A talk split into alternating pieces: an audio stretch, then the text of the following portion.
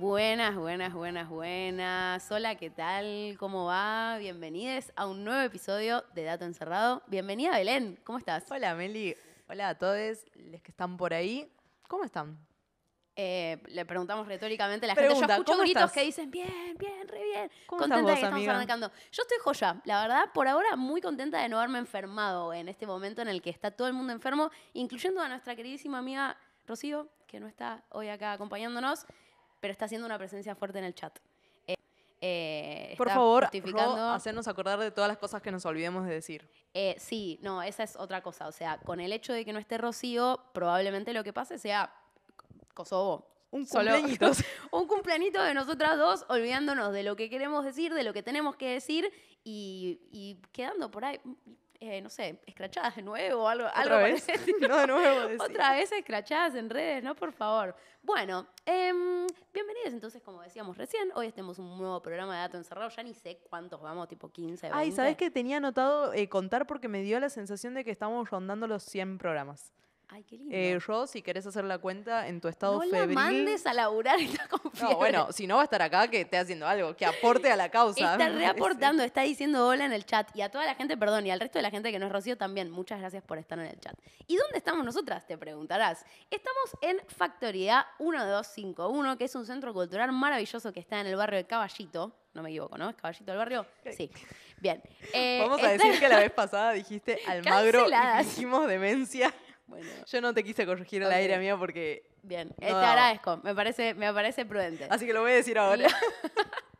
Bien, estamos en el barrio entonces de Caballito, en un centro cultural hermoso que se llama Factoría, eh, que pueden venir de jueves a domingo a pasar el rato por acá, a tomarse una cerveza, a comer una tortilla, como dice siempre Belén. Eh, y también eh, tiene este estudio espectacular en donde estamos grabando y nos sentimos muy cómodas desde hace ya varios meses. Em, y tienen la posibilidad de asociarse a este club para que este contenido espectacular que tienen, que son un montón de programas, que esto está por acá abajo mío, tengo muy rota la parte de, de ubicación espacial. Ay, a mí me gustaba acá. tenerlo. eh, entonces Bueno, se pueden ya. asociar para aportar y tienen un montón de beneficios si se asocian a este Club Factoría, que está buenísimo eh, y tiene un montón de eventos culturales. Así que háganlo, mira, ahí te lo están poniendo a vos para que lo toques. Ay. Perdón, Ay. gente de Spotify, lo que está pasando es que hay un código QR flotando en el espacio y nos copa bastante. Eh, así que bueno, dicho todo esto, ya que estamos acá, 20 a 15 horas, arrancamos un poquitito más tarde. De nuevo, vamos a hacer lo que podamos el día de hoy con la no presencia de Rocío. Y hay otra cosa más que les queremos contar, dos cosas más que les queremos contar. La primera es que es la primera vez que Belén y yo vamos a estar coordinando. Coordinando. Ay, Quizás es mentira, ¿eh? O sea, yo lo ¿Que, tiré... que va a llegar Rocío? No, no, no.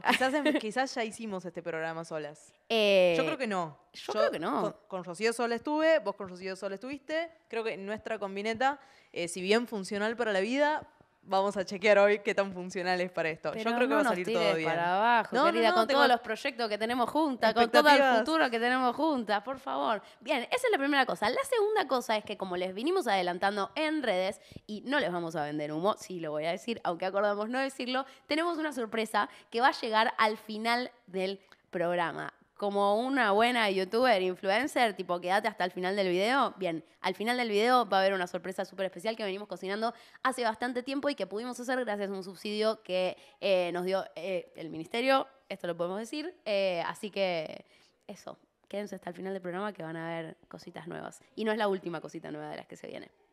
Ok. Antes de arrancar, entonces, agradezco acá a nuestro equipo que nos mantiene bellas y hermosas, a Nadia, a Nat, a Andy y a nuestro productor, el señor Siku, que va a estar haciendo sus aportes el día de hoy, reemplazando como pueda, como pueda, los zapatos de Rocío, que es algo que no le deseo a nadie en este planeta. No, no, ¿sabes todo, ¿sabes todo lo que tiene en la cabeza al mismo tiempo esa piba? No, no, es impresionante. Así que eh, teneme paciencia a mí también para entender tu parte de- de- del episodio. Vamos lento. vamos Adelantaste que hoy tenías un episodio muy estilo dato, dato Hoy clásico, tengo ¿no? un episodio en el que no hay soporte eh, visual. ¿Qué? O sea, los oyentes de Spotify, felices. No puse ni un archivo en la carpeta multimedia. Eh, Siku está fascinadísimo y feliz en partes iguales. Acá dice Rocío que eh, tiene 37,9 de fiebre, que no le quedan ideas frescas, todas se han marchitado. Así que no vamos a poder contar con ella hoy, me parece. Bueno, vamos con datitos en fila porque después no llego, no llego, no llego. Y Vamos tengo con- data.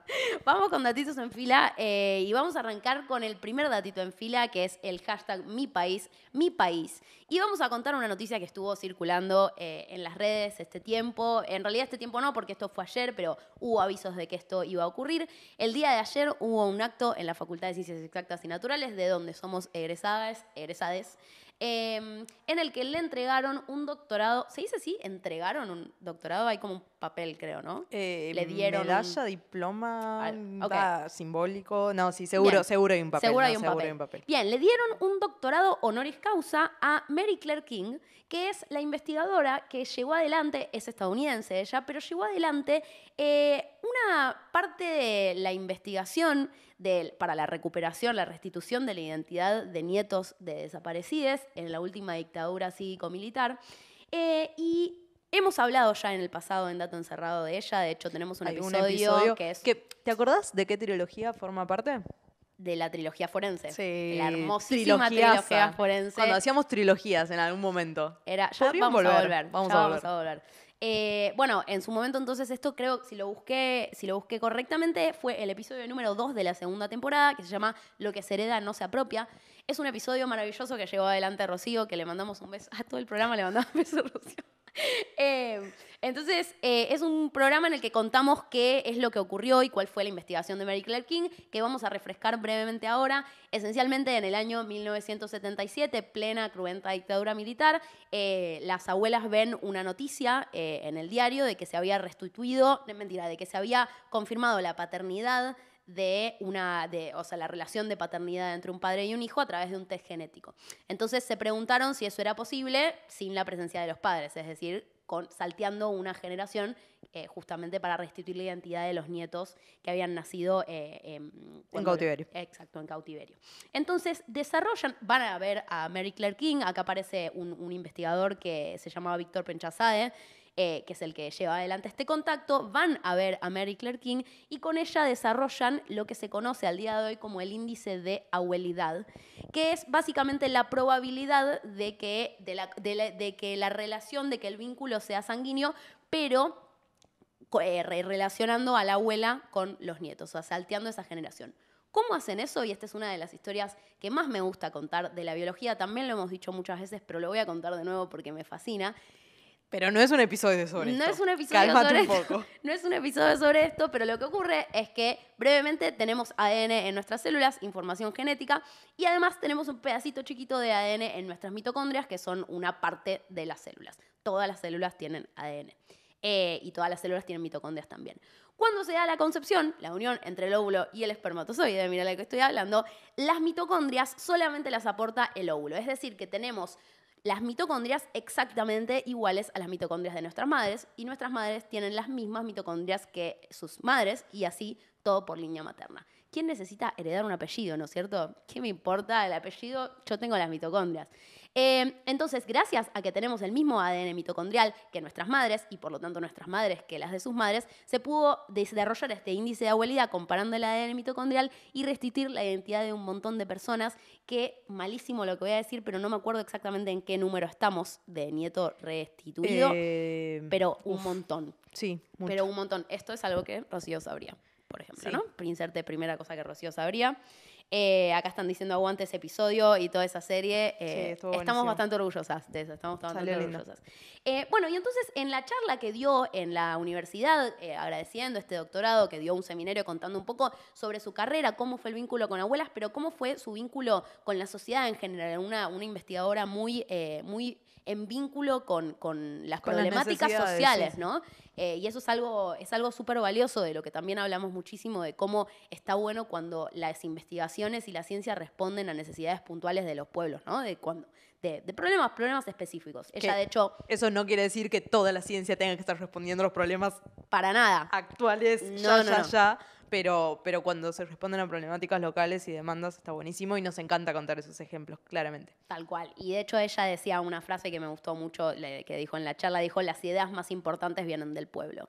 Debe haber sido hermoso. Yo estoy un poco triste de haberme lo perdido. Debe haber sido muy lindo escucharla. Entre otras cosas, ¿Cuántos años tiene? ¿Sabes? La verdad que no tengo idea. Me tiraría entre un 80 y 90, pero no, estoy segura, la verdad. Ah, hay una foto muy linda, eh, Siku, si la querés poner. Es la foto con la que se, se- se difunde en general toda esta historia. También es la foto, obviamente, de portada de aquel episodio del que les estoy hablando. Episodio número 2, temporada 2, lo pueden encontrar en Spotify. Y ahí está Mary Clark King a la izquierda explicando, eh, explicando cómo había hecho... 77 años tiene. Bien, nuestro productor nos ha aportado un dato. Gracias. Ya Siento cumplió su que- tarea del como que día. Rocío está acá.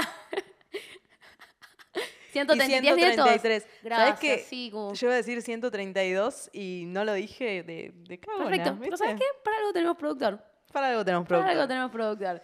Bien, eh, y entre otras cosas, esta mujer, como si hubiera aportado poco en este, en este mundo, ella fue una de las primeras descubridoras de, eh, en realidad descubrió la existencia teórica de los genes eh, del cáncer de mama, de los BRCA. BRCA, sí, los BRCA, los BRCA1 y BRCA2. eh, nada, o sea, descubrimiento muy, Lo muy sabía, ahora que me lo decís. Ay, bueno. Lo sabía. Ya lo sabías. Bueno, Mira vos qué canchera. Eh, bueno, nada, una grosa. Diría un montón de cosas más sobre lo que hizo, pero más que merecido ese doctorado honoris causa, le agradecemos mucho eh, desde acá. Y bien, pasamos con el próximo datito en fila número 2. Y quiero hacer una confesión.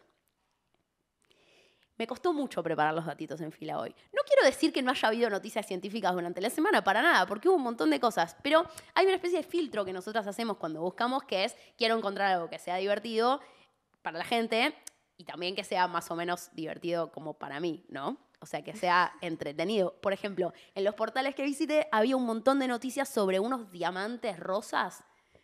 ¿Qué me importa? O sea, ¿qué me importa? Tipo, no, bueno, pero capaz. eh, Seguro que era re relevante y tipo, hice el esfuerzo de leer la noticia. Seguro es tipo que la estructura tiene tal particularidad No, amiga. que se diferencia y refleja la luz o algo. Tal interacción cual. con luz de manera O sea, distinta. yo necesito que ese tipo de noticias venga y me las cuente alguien que trabaja en eso y que esté completamente apasionado y entienda por qué es importante. Porque no podemos entender por qué es O sea, importante. no todo. vas a contar diamantes rosas. No voy a contar nada sobre diamantes rosas. Estaba muy perdida yo buscando cuál era la noticia que encajaba perfecto con esta segunda parte de la sección y dije, me lo voy a saltear.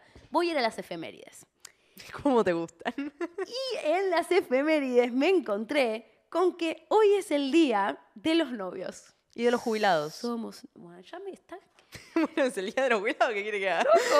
Bueno, Bueno, dale. está, me sacaste media milísima de segundo del final del programa, pero sí también es el día de los jubilados. Ok. Y es el día del deporte universitario. Mira ese dato que te tiro. Bueno, es el día de los novios. And. ¿Qué? ¿Qué? Entonces me puse a chusmear por qué era el Día de los Novios y así es como llegué a que mañana es 21 de septiembre para Día de las los personas que lo maridos. están viendo, para las personas que lo están viendo en diferido, aguántenme que tengo que dar vuelta a la página. Espérenme. ¿eh? Te veo No. complicadísima. Esto, es que tengo la tab yo no soy multitasker. Eh, acá de nuevo falta Rocío que dice que está cancelando el anillo que me había comprado. Eh, me lo puedes dar igual, mi amor. Bueno, entonces mañana es el día de la primavera, es el día del estudiante también, eh, para los que están viendo en diferido, 21 de septiembre, hoy es 20, y se celebra el Día de los Novios asociado a la llegada de la primavera. Exactamente. Eh, pero no quería perder oportunidad. Yo sé que esto no es necesariamente una noticia. Sí, hice lo que tenía ganas, pero sí es una novedad, capaz algunas O sea, es una novedad que este año es el día de la primavera, porque no hubo otro día de la primavera este año, ¿no? Cuenta. Estoy, dale, Meli, necesito que llegues a, lo que Bien, importa. eh, mañana entonces es el equinoccio eh, de primavera. Se llama primavera porque es el primer verdor, viene del latín Oh. primer verdor. eh, y equinoccio significa noche igual. Porque ¿qué pasa en la- el día que arranca la primavera, o sea, en el equinoccio de primavera? Es que la noche dura lo mismo que dura el día. ¿Sí? ¿Y por qué pasa la primavera? Si me permite, señor director, acá tenemos esta, esta imagen, esto es lo que ocurre, sí, ahí está, perfectamente, esto es lo que ocurre. Ahí tenemos que el eje de rotación de la Tierra, que es esa línea que está perfectamente marcada, que representa el día del equinoccio de primavera, es el eje de rotación de la Tierra. Y el eje de rotación de la Tierra, Rocío va a estar muy orgullosa de que cuente esto ahora, y un poco no orgullosa de que divague tanto, el eje de rotación de la Tierra está inclinado, motivo por el cual existen las estaciones, porque como está inclinado, durante una parte del año hay la mitad para arriba, por ejemplo, que la, la Tierra está acá, ¿no? Donde está el micrófono, perdón, el sol. Y la mitad para arriba está más cerca del sol, entonces tienen eh, verano. O sea, el están dibujito ese en realidad no estaba bien. No, no, sí, estaba bien, pero era el momento de hoy. O sea, era el Ah, momento bueno, no, de es, lo que es no es el representativo de lo que pasa Exactamente. normalmente. Entonces, hay una mitad que en el verano está más cerca de los rayos del sol y la otra mitad está en invierno porque está más lejos, pero en los momentos en los que esta inclinación está de esta manera, no hay ninguna parte de la Tierra que esté más cerca del sol. Entonces, en esos momentos se da la transición primavera o la transición otoño. Primavera siendo el medio entre el invierno y el verano. Entonces, entonces, ¿por qué estoy trayendo todo, todo esto? Porque yo no sé si vos sabías, en realidad primero, no sé si te acordás que la semana pasada me han bardeado por interesarme por la astronomía. No te esto bardeamos, ocurrió, solamente esto dijimos- ocurrió, bien, No, sola- perfecto. Entonces yo dije, ¿sabes qué? Voy a traer todas noticias de astronomía. Bárbaro. Todas cosas de estoy astronomía. pasando Vamos a, vamos a hablar de por qué es maravilloso y por qué también tiene un montón de cosas que son re difíciles de entender y que yo no termino de entender tampoco. ¿Sabes que en realidad el equinoccio de primavera no es el 21 de septiembre? Toma pavo. Lo sabía. Ay, bueno, perdón, pero no. pe- Siku, ¿me decís que no sabías? Decime, dale, lo pregunto de nuevo. Siku, ¿sabías Pero que es mañana que- no es el equinoccio de primavera? No, pero ¿sabes No, qué? no, no tenía ni idea, ¿eh? Ay, wow, qué Ah, bueno que pedo. estoy haciendo la sección de noticias. No, pero siempre hay alguna página Que un te poco lo- jede que dice, ¿sabes que hoy no es el día de la primavera? ¿Sabías que? Bien, soy esa página GD. Eso me querés decir. Soy esa página GD. Bueno, no es mañana el equinoccio de primavera. De hecho, es el día 23 a las 3.50 de, eh, de la mañana. Y sí está representado entonces, director, por la imagen que, que mostrábamos recién. ¿Sí? Entonces, eh, esto que ocurre, que es algo que traté realmente de entenderlo y no lo terminé de entender, cancélenme en las redes si quieren, pero busqué las explicaciones y se las voy a dar en este momento. El tiempo, es decir, la cantidad de días entre el equinoccio de marzo, un año, y del otro, no coincide ni es divisible por la cantidad de días que tiene nuestro calendario gregoriano. Entonces, no coincide todos los años con el mismo momento y de hecho no es el 21 de septiembre hace bastante. No sé cuánto falta para que sea el próximo. Ay, claro, eso te iba a decir. ¿Cuándo fue la última? ¿Cuál fue el, último 21 de septiembre de verdad primaveral? Bien. Y me quedé pensando, me quedé con el, con el primer verde y ya florecieron las cosas, pues. Calentamiento global, ah, sí. sí, temperaturas y etcétera. Sí, de hecho la primavera eh, hay bastantes estudios que, que cuentan que está durando cada vez menos porque el verano está ganando terreno. Claro, y el invierno, o sea, nos quedamos sin estaciones intermedias. Nos quedamos sin estaciones intermedias, básicamente. Sí.